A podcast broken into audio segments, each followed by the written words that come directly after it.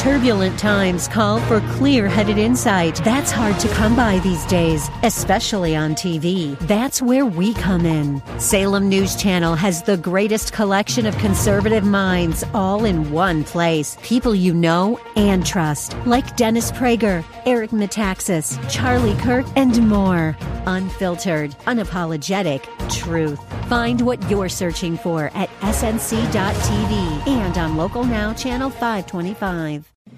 The Cal Thomas Commentary is brought to you by Values Through Media. Now, here's syndicated columnist Cal Thomas. The death of ISIS leader al Baghdadi over the weekend was a welcome victory in the war against terrorists. In announcing his death and the raid by special Delta forces that killed him in northern Syria, President Trump described Baghdadi as a whimpering coward who used three of his children as shields. They were killed along with Baghdadi when he set off a suicide vest.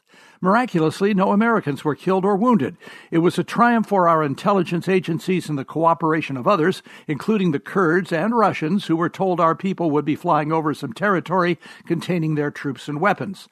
Most Democrats could not bring themselves to praise the president. These included Speaker Nancy Pelosi, who said congressional leaders should have been briefed in advance. The president said he didn't because Washington leaks. He was right. Baghdadi will likely be replaced by another terrorist leader. The president says he has their names and knows where they are. Perhaps Baghdadi's cowardly behavior will deter other young people from signing up with ISIS and still others to quit. Let's hope so. I'm Cal Thomas.